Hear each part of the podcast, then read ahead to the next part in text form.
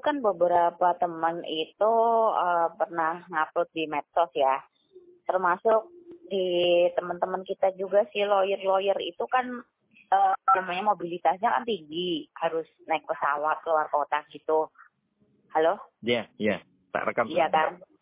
Nah, terus itu kan uh, syaratnya itu kalau nggak swab rapid dan lain-lain. Terus waktu itu juga saya dapat info dari guru besar itu yang uh, tiap hari itu memang harus menggunakan itu ya uh, jalur udara itu ada semacam pengumuman gitu kan untuk pergi ke Jakarta syaratnya apa rapid atau swab ke mana ke mana ke mana gitu dari beberapa bandara itu kan seperti itu. Yeah. Nah kebetulan kan uh, dari beberapa orang yang uh, suka menggunakan uh, jasa udara itu uh, itu kan uh, tarifnya itu kan macam-macam ya gitu kan. Um, mulai dari 300, 400 bahkan sampai ada yang 2 juta juga kan. Wow, yeah. Untuk webnya, iya ada yang 2 juta. Nah kan gimana kalau setiap ini apa namanya setiap hari kayak gitu gitu kan. Nah terus itu juga balance juga di compare sama penawaran alat rapid gitu termasuk saya sendiri. Saya sendiri kan juga disuruh kerjasama juga untuk memasarkan alat rapid itu ke rumah sakit rumah sakit gitu. Dan itu ke keuntungannya juga lumayan gitu kan. Wow. Keuntungannya sangat lumayan banget gitu. Di tengah nah, pandemi gini ya mbak ya? Iya di tengah pandemi gitu.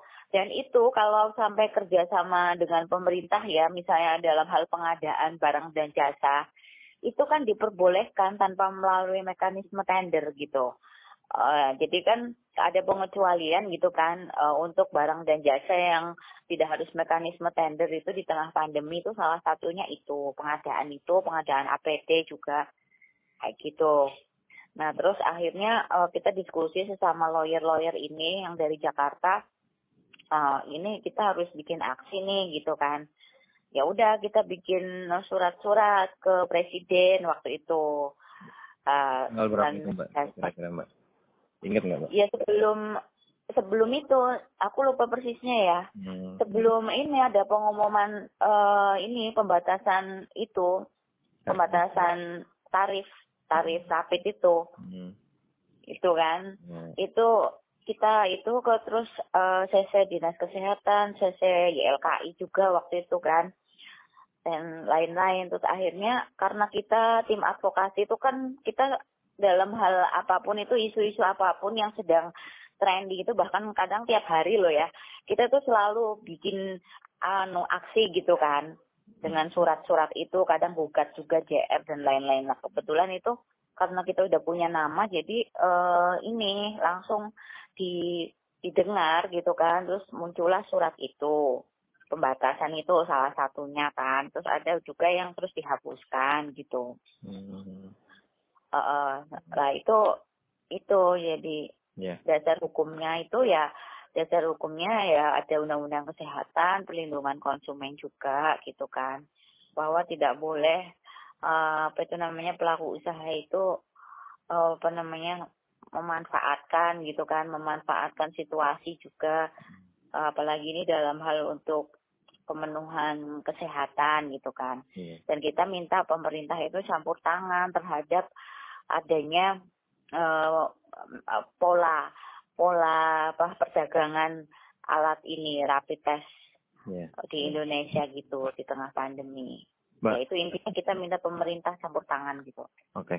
Mbak kalau yang tadi kan Mbak sempat cerita kalau uh, ternyata kalau itu sangat menguntungkan juga untuk bisnis, ya, Mbak ya. Sebenarnya yeah, yeah. spare-nya berapa Mbak? Misal yang yang yang aslinya kemudian di publiknya harga berapa tapi aslinya harganya itu berapa persen dari? Oh ya itu kalau saya yang jualan itu ya untungnya bisa sampai 200 persen. 200 persen? Dua ratus minimal 200 persen gitu loh. Karena kalau yang saya ya aku nggak ngerti yang lain ya aku kan langsung dari A1 tuh dari luar negeri memang kita dari Cina waktu itu alatnya. Oh alat. Dan mm, mm, oh, alatnya dari Cina langsung itu murah gitu loh. Ya. Itu. Oh berarti alatnya dari Cina itu yang istilahnya bisa sampai 200% Mbak ya. Iya, keuntungan kita gitu. Hmm. Mbak, nah, yang, itu kalau yang lain mungkin beda lagi ya Mbak ya? Oh, kalau itu kan mereknya macam-macam ya. Kalau yang lain sih saya kan nggak ngerti mereka pakai merek apa gitu kan. Nah, cuman waktu itu saya pikirnya itu kenapa sampai apa namanya uh, berapa kali lipatnya harga itu kan saya pikir karena sudah masuk ke rumah sakit dan itu kan uh, pakai biaya administrasi dan lain-lain gitu kan ada biaya dokternya juga gitu. Hmm. Nah, sedangkan kalau yang ditawarkan ke saya waktu itu kan hanya alatnya saja. Itu. Hmm, gitu ya ya ya. ya. Iya, memang waktu itu suruh nawarin ke rumah sakit rumah sakit lah, tapi ternyata mereka udah pada punya jaringan gitu kan. Hmm. Dan yang saya tawarkan juga lebih murah. Selama ini jaringan-jaringan itu nggak tahu ngambil dari mana dengan harga yang lebih tinggi dari yang saya tawarkan. Hmm.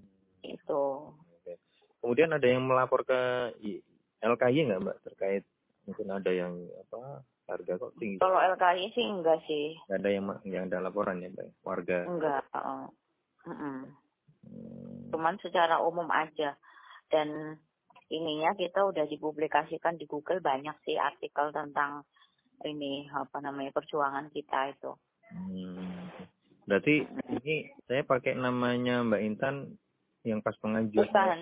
Hah? Kita pakai nama tim advokasi peduli hukum Indonesia. Tim advokasi peduli Indonesia ya. Hukum hukum Indonesia. Hukum Indonesia itu nggak pakai nggak pakai LK ya berarti mbak ya? Enggak, LK itu nggak ada apa-apanya kalau tingkat nasional gitu. Hmm, oke oke oke berarti. Iya. Seluruh tim advokasi, advokasi ya mbak? Oh, oh tim advokasi Indonesia ya. kan. Hmm. Mm -mm. Siap siap karena kan dari banyak advokat itu yang memperjuangkan. Di akhirnya sukses ya mbak ya karena sering ya. Jadi media itu kalau kita berikan rilis itu langsung sering diupload langsung diupload gitu. Nah kalau untuk hal yang penting ya sering dikabulkan juga akhirnya oleh presiden oleh sesnek. Nah kemarin yang apa SIK SI surat izin keluar masuk Jakarta itu hmm. SIKM itu juga kita dikabulkan akhirnya tapi waktu itu kan e, suratnya itu ini apa e, pembatasan penegak hukum itu loh kan kita advokat itu tidak dimasukkan dalam kategori penegak hukum gitu kan menurut surat itu. Oh iya iya. Ya, kita langsung suratin itu melanggar undang-undang advokat kayak gitu.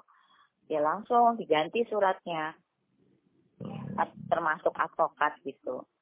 Oke. Okay. Mm Jadi kalau yang sekarang terbaru ini per hari ini itu tentang sistem pembelajaran online itu juga kita buat rilis juga. Wah boleh mbak dikirim mbak rilisnya mbak. Itu ya. Oh, mbak. Iya. nah, nanti ya coba ya tak. Yep. Tak kirimkan itu. Yep, itu kaitannya dengan apa SPP SPP itu kan ya. uh, pembelajaran hmm. online itu kan hmm. apakah hmm. harus orang tua harus tetap sama kewajibannya atau tidak hmm. atau gimana itu tapi udah ada masuk ya mbak yang ke LKY soal yang SPP ini mbak Aduh jangan ngomongin LKY. Sekarang LKY itu nggak ada ininya juga sih. Datajinya. Apa ya? itu nggak ada. Itu kalau di tingkat nasional kurang inilah. Aku juga nggak ngurusin LKY banget. Sekarang saya nggak tahu LKY kayak gimana. Walah. Lah Mbak Intan sekarang di, di apa nih Mbak? Tim itu ya, tim advokasi itu ya berarti ya? Ya saya lebih ke advokatnya itu tingkat nasionalnya. Cuman kan saya ngikut-ngikut dari Jogja. Kalau yang isu-isu perlindungan konsumen itu ya masih seputar apa itu kemarin katanya mau ngadakan uh, webinar tentang uh, pinjaman online. Terus itulah gitu loh kayak gitu model-model kayak gitu. Terus kalung-kalung kesehatan itu kalung covid itu katanya. Ekaliptus itu ya mbak mm -mm, tapi buat saya sih udah ketinggalan gitu yeah. kan karena kayaknya personilnya nggak itu. Iya iya iya. Bergerak. Ya gitu Mbak Intan matur suwun Mbak. Nanti oh, saya tunggu iya. yang rilisnya yang itu Mbak yang SPP Mbak ya. Iya. Siap. iya iya. Oke. oke. Matur suwun Mbak Intan. Iya sama-sama. Selamat siang